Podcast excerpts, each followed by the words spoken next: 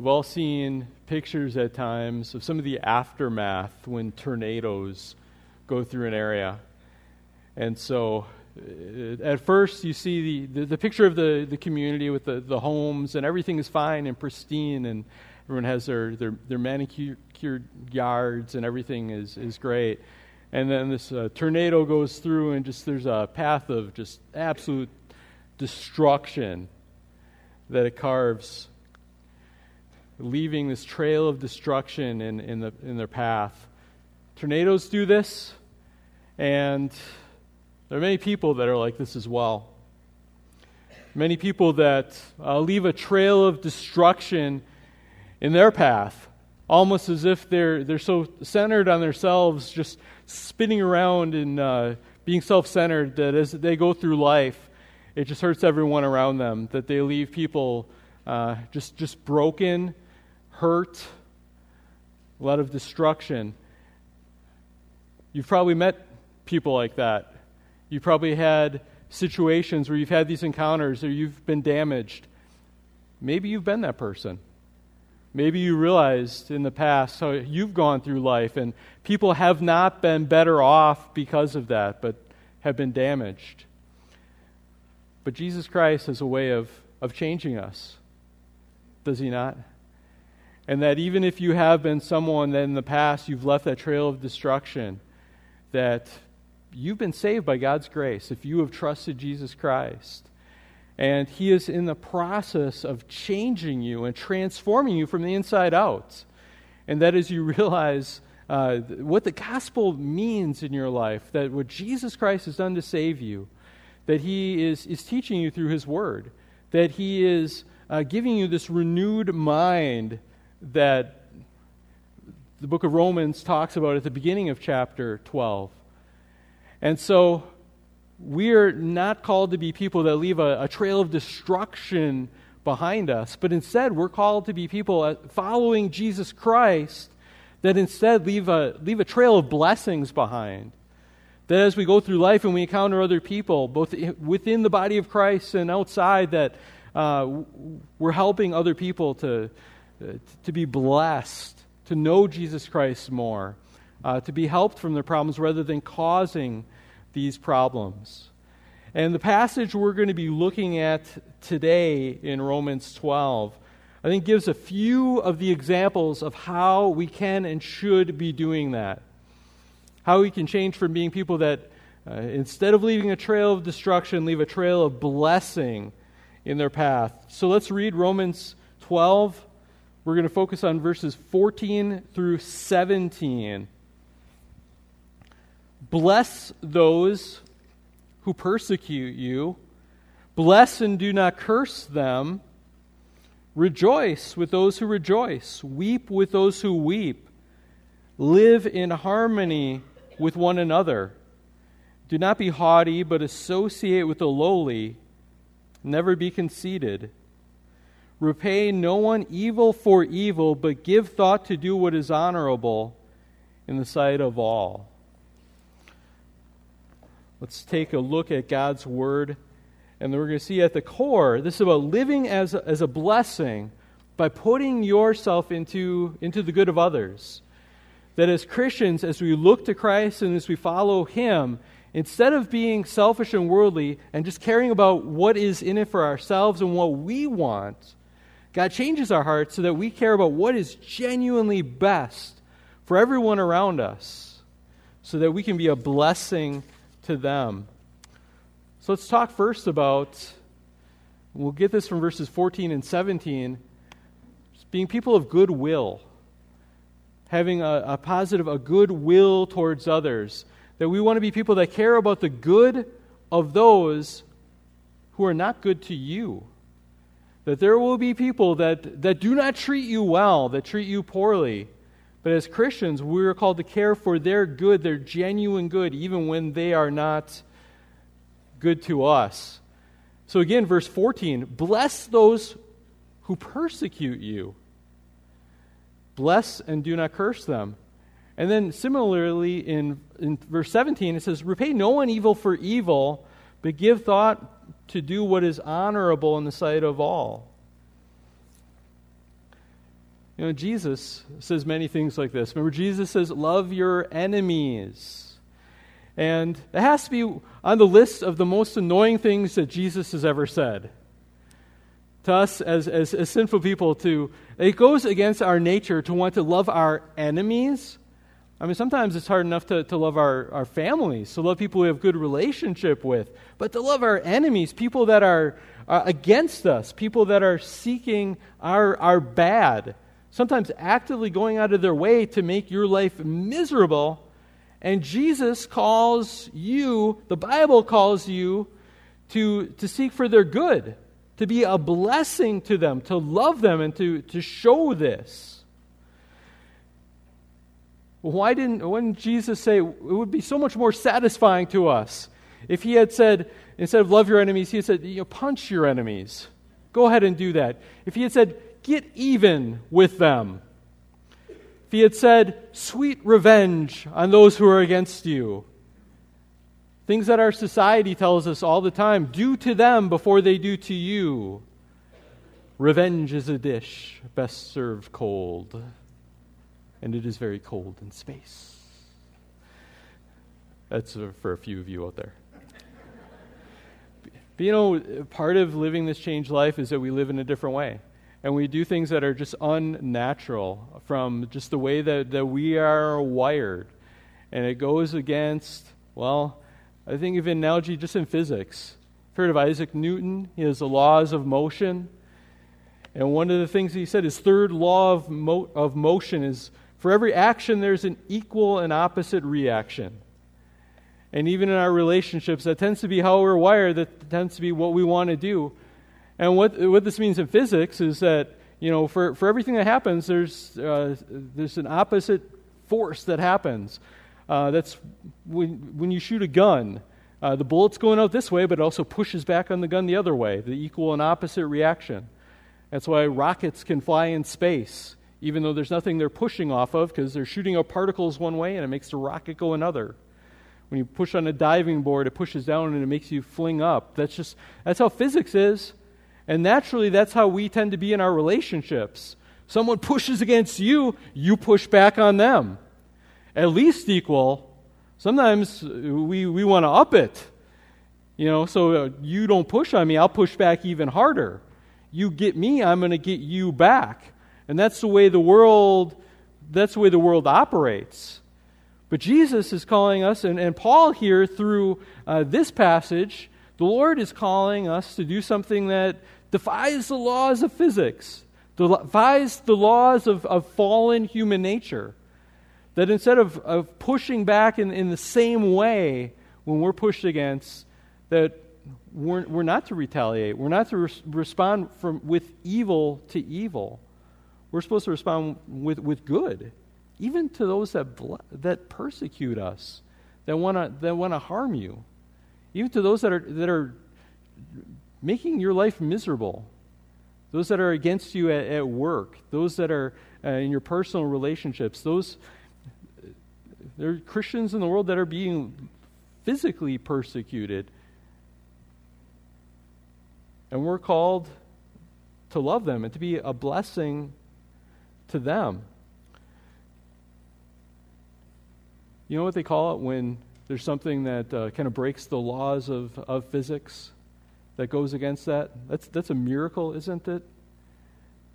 And God is calling us to do something in relationships that, that is supernatural, that we're responding in this different way. It's the, the, the normal life would just be to push back, but God calls us to a, have a supernatural response through His work in your heart and your life, through the Holy Spirit. So you can respond in this different way. And this it's a supernatural thing. And it calls attention to the to the grace and the work of God when we respond in this way. That we, we don't just react, we don't just respond, but instead we, we respond in a, in a different way. Repay no one evil for evil. Give thought to do what is honorable in the sight of all.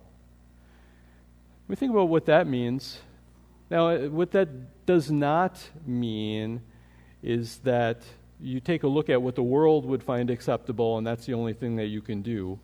Because uh, as Christians, we just couldn't do that because there's so much that the world, even about what we believe, that they find unacceptable. But when it says, do what is honorable in the sight of all, I think it means we, we take the high road. That we're not just fighting dirty when somebody is fighting dirty against us. We're, we're, we're we are taking the high road. We're following Jesus' example. I mean, Jesus is the one that, well, he's on the cross saying, Father, forgive them, for they know not what they do.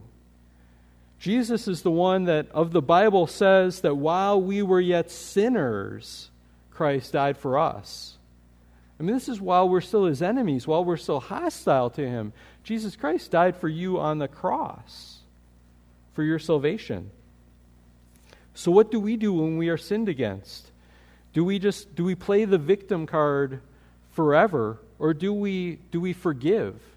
Do we respond in a in a Christ-like heart that that cares about their good more than caring about our hurt?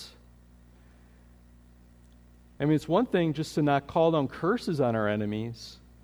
Now, that's hard enough, but it's even harder to call down God's blessings upon them. But that's what we're called to do.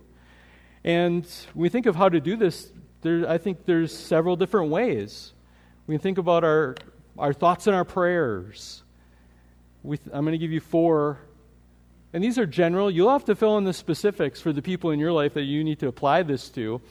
But I think it starts with these. And I put prayer first because sometimes, you know, our thought life to, to try and think well of other people, to try and think in a way that's not just wrapped up in bitterness or thinking of scheming and how we can get at people and all this. Sometimes we're not going to be able to make that shift on our own unless we are first going to God in prayer. But you'll find that when you have people that are against you, the best thing you can do is start praying for them and praying for their genuine good. And that has a way of, well, you're honoring God because you're following what Scripture tells you to do, but it does also change us. It changes our disposition. It helps us to, to have compassion on them. And that there's someone that, yeah, they may be doing evil things, and part of it, they're, they're someone that needs Jesus Christ. There's someone that is uh, just ensnared by the devil in the way that we used to be snared by the devil as well. If you need to break out of bitterness and all of these thoughts, you need to start by praying for those that are, that are against you. Working on your thought life as well, that you're trying to think as positively as, as you can, sometimes giving them the, the benefit of the doubt just trying to view them as reminding yourself this is someone made in the image of God. This is someone that Jesus Christ wants to redeem. And having that as our goal, not just we, we want revenge on them. We want to bless them with our words. And that might be what we, we pray to God, but also what we say. Both we say to them, what we say about them, blessing them with our words and then also with our actions. What can we do that will be a genuine blessing to them? And you know, sometimes God will work through that to soften and change their hearts. Not always, but sometimes that's what it takes when they realize that, wow, this person, why are they treating me like this when I am against them? And it shows that there's something different about your heart. It shows there's something divine that God is doing, that you're not reacting the way that everyone else in the world would react. Let me say if this is true for, for our enemies, for those in the, in the world that mistreat us, well, then how much more true should this be for those within the body of Christ? As we think of this uh, within the theme of this whole Romans 12 series of living the Christian life together, yeah, this applies, you know, to people outside of Christ, but how much more should this be the case for those within the body of Christ as well? Because I have, I have to tell you this. This you might hypothetically sometimes have another Christian that, that gets under your skin. You realize sometimes that happens? I mean, I tell you this the secret that this could actually happen to you. Can you believe it? Because sometimes, again, I'm sorry to break this to you, but, but even Christians will sometimes let you down. What? New news, everyone, right? I wish it was. Because sometimes Christians, uh, they don't act the way that they ought to act. Because we're still in the process of being cleaned up from the inside out. And sometimes we treat each other the way that we shouldn't. Sometimes we let our own agendas, we let our own selfishness get in the way. And we need to, when we find out that we're that person, even in the body of Christ, it's leaving a trail of destruction, we need to repent and we need to change. And we need to offer forgiveness to, to others that, that have hurt us, even when it's a, when it's a fellow believer that, that hurts you. This verse applies to Christians as well. Now, some disclaimers. Sometimes there are people who claim to be Christians, but they're not really born again. That happens too, and then maybe that's part of the reason. They don't have their heart changed yet. And sometimes we can be part of the, the problem too. Sometimes we are not 100% innocent. Sometimes our desires, our pride, we make the situation worse. Sometimes we're looking to be offended. And sometimes the way that we react isn't making the situation better either. So we need to look at what's going on in our own lives as well. You know, we're going to see more of this in this passage. Uh, in the next verses, it's going to say, you know, leave vengeance to God. Vengeance is mine, says the Lord. Uh, next week, we're going to see a verse that says, if possible, so far as it depends on you, live peaceably with all. And when we get to that next week, we're actually going to do a little series within a series as we look at that. Because I think this issue of how to be a peacemaker is such a, a vital part of what God calls us to. Blessed is the peacemakers, that I want to take a few weeks to talk about that and say, well, how do we do that? How do we do this as Christians and in the right way, taking into account everything that the Bible has to tell us about this? So yeah, next week we start a little mini series within a within a series about how to be a peacemaker in a biblical way. But for now, we remember that ultimately no person is your arch enemy. If you think there's some arch enemy that you have out there, ultimately the arch enemy that you have is not a person, it's, it's the devil. He is the one that's against you, and he's the one that has us, tries to make us play off of each other. So we do good to those, even those that are not doing good to you. We also, in this verse, we want to show empathy Put it another way, we want to care about what other people are going through. Verse 15 says, Rejoice with those who rejoice, weep with those who weep. They say the world's motto is laugh and the world laughs with you, weep and you weep alone. But instead, Scripture tells us to rejoice with those who rejoice, weep with those who weep. 1 Corinthians 12 26 reminding us that we're all part of one body together, says if one member suffers, all suffer together. If one member is honored, all rejoice together. That's part of the implication of realizing that, that we're all part of the body of Christ. We're all connected. We're not just on our own, doing our own thing, but that because we are part of a body, that we feel each other's pain. We also feel each other's joys we respond to that. And that's this is a huge part of what it means to, to live the Christian life together, is, is feeling what other people are, are going through. And we don't do this naturally. And I think we live in a society, especially where we don't do this, because we tend to just live in our own little worlds. It's like we live in our own lane Okay, and yeah, there might be cars going around us, but we're like, I'm staying in my lane. You stay in your lane. Do what you want to do, but don't mess with my lane. And we have our lives, we have our, our goals and our different things. And you could have a brother and sister in Christ that you sit next to or sit a few rows from every single week, and maybe they are hurting. Maybe they are going through some incredibly difficult times. Maybe they've experienced loss. Maybe they are experiencing health issues. They're, maybe they're struggling with sin. They're struggling with spiritual depression or grief or who knows what it is. But we tend to just stick in our lane and we, we don't show that empathy towards those that are around us. And this is what God is calling us to do that, that we care about those that are next to us.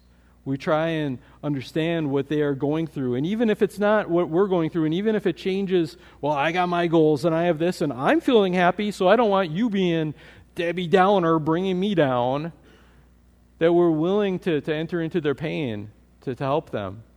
Or sometimes we, it's the other way, where we are focused on our, our hurt, and we just tend to spiral in on that and focus on our misery, and, and we don't want to be happy for someone else. That makes it worse for us. Things are you got the promotion, things are going well with your family, things are you're experiencing joy. Well, but I feel terrible and I want to focus on me. Instead, we're supposed to be connected with each other, feeling each other's pain, weeping with those who weep because we care about other people. We, we, we feel their pain. Think of what if you've memorized Bible verses, what's the, the favorite verse of everyone to memorize? Jesus wept. It's like, I'll do that one. It's two words Jesus wept. But think of what that tells us that we have a Savior that uh, when, when Lazarus died and brother of Mary and Martha, that, I mean, Jesus knew what he was going to do. He knew he was going to raise them. But so he, he wept with them. And part of that, he was weeping over the destruction that sin brings, but also as part of the normal grief, entering into the, the, the grief and the pain that Mary and Martha had. We don't want to have calloused hearts. We don't want to have hearts that are so busy and distracted or, or selfish that we can't enter into other people's pain.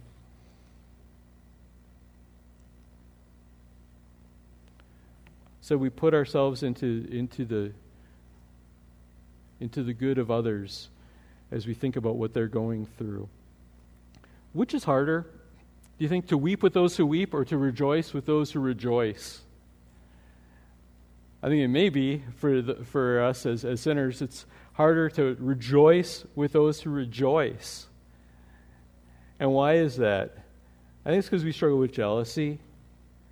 We tend to want good things for ourselves, and it's tough when we see good things that are happening to other people.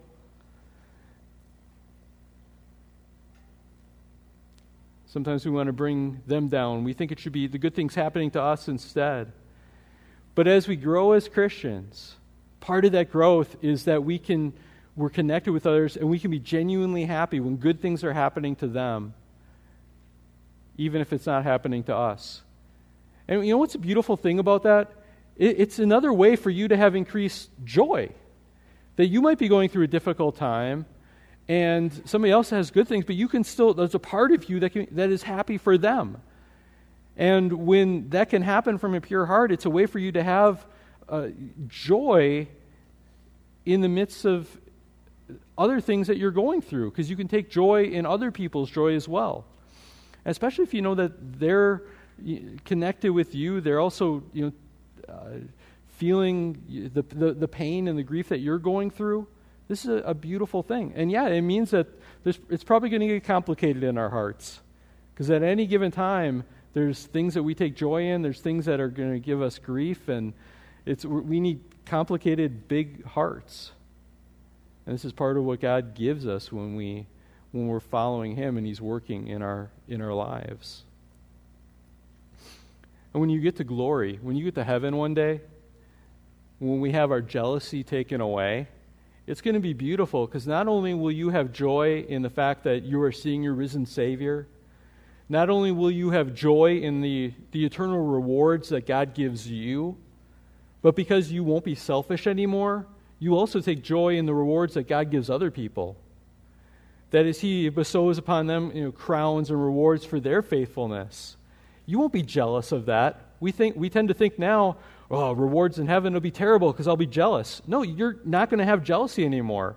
Instead, it's going to be another opportunity for joy as you see someone that has given their life in, in, in service as a, a missionary, as someone that just faithfully uh, was uh, faithful going through life even in tough circumstances, and God tells them, Well done, my good and faithful servant.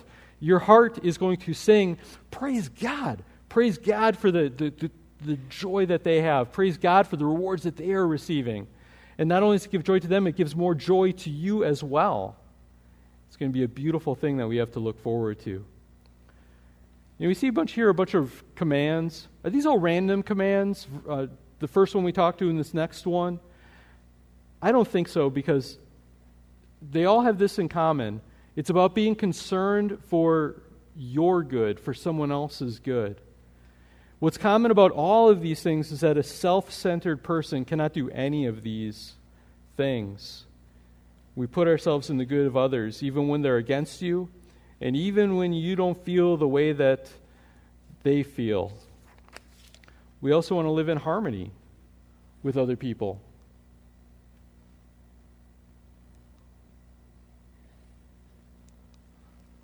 Be of the same mind towards one another. Verse 16 it says, Live in harmony with one another. Uh, if you have a New American Standard or a King James, it would say, Be of the same mind towards one another. It's another way that this can be translated. So we have to think about what does this mean? A few other places where the words are used the same. Philippians 2 2, Paul says, Complete my joy by being of the same mind, having the same love, being in full accord and of one mind. Philippians 4 2, I entreat Euodia and I entreat Syntyche to, to agree, to have the same mind in the Lord.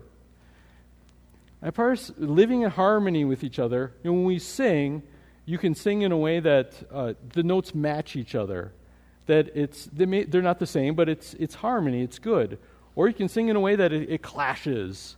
We're supposed to live in a way that it, it, it enhances with with each other, being of the same mind. I, I think maybe a way to explain this is think of, uh, think of a soccer team. Okay, so if you're playing soccer and you have this, this, there's this ball out on the field, and people have different ideas what they want to do with the ball. Maybe there's somebody that says, I want to go kick it in this goal. But then somebody else in your team says, No, I want to kick it in this goal. And somebody else says, You know what? I just want to kick it into the stands. I think that would be fun. Another person says, Well, you know, I, I just want to um, just grab onto it and just hold it, and this is going to be my ball. And somebody else says, Well, I'm going to bury it in the ground. That's what we'll do. And so everyone's out there doing different things. They're not of the same mind. But if, if they're of the same mind, that they say, Okay, the goal that we all have is we all want to get it down into that goal.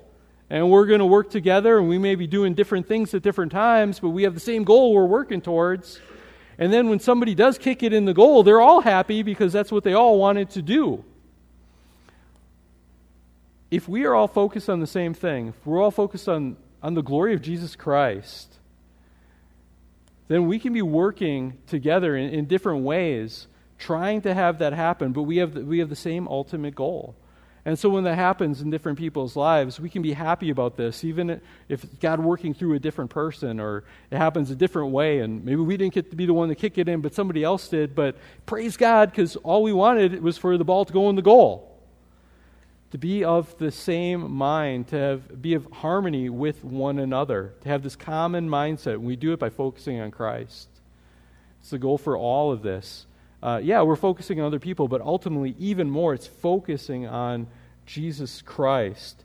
Because if we want the, the best good for other people, it has to involve Jesus.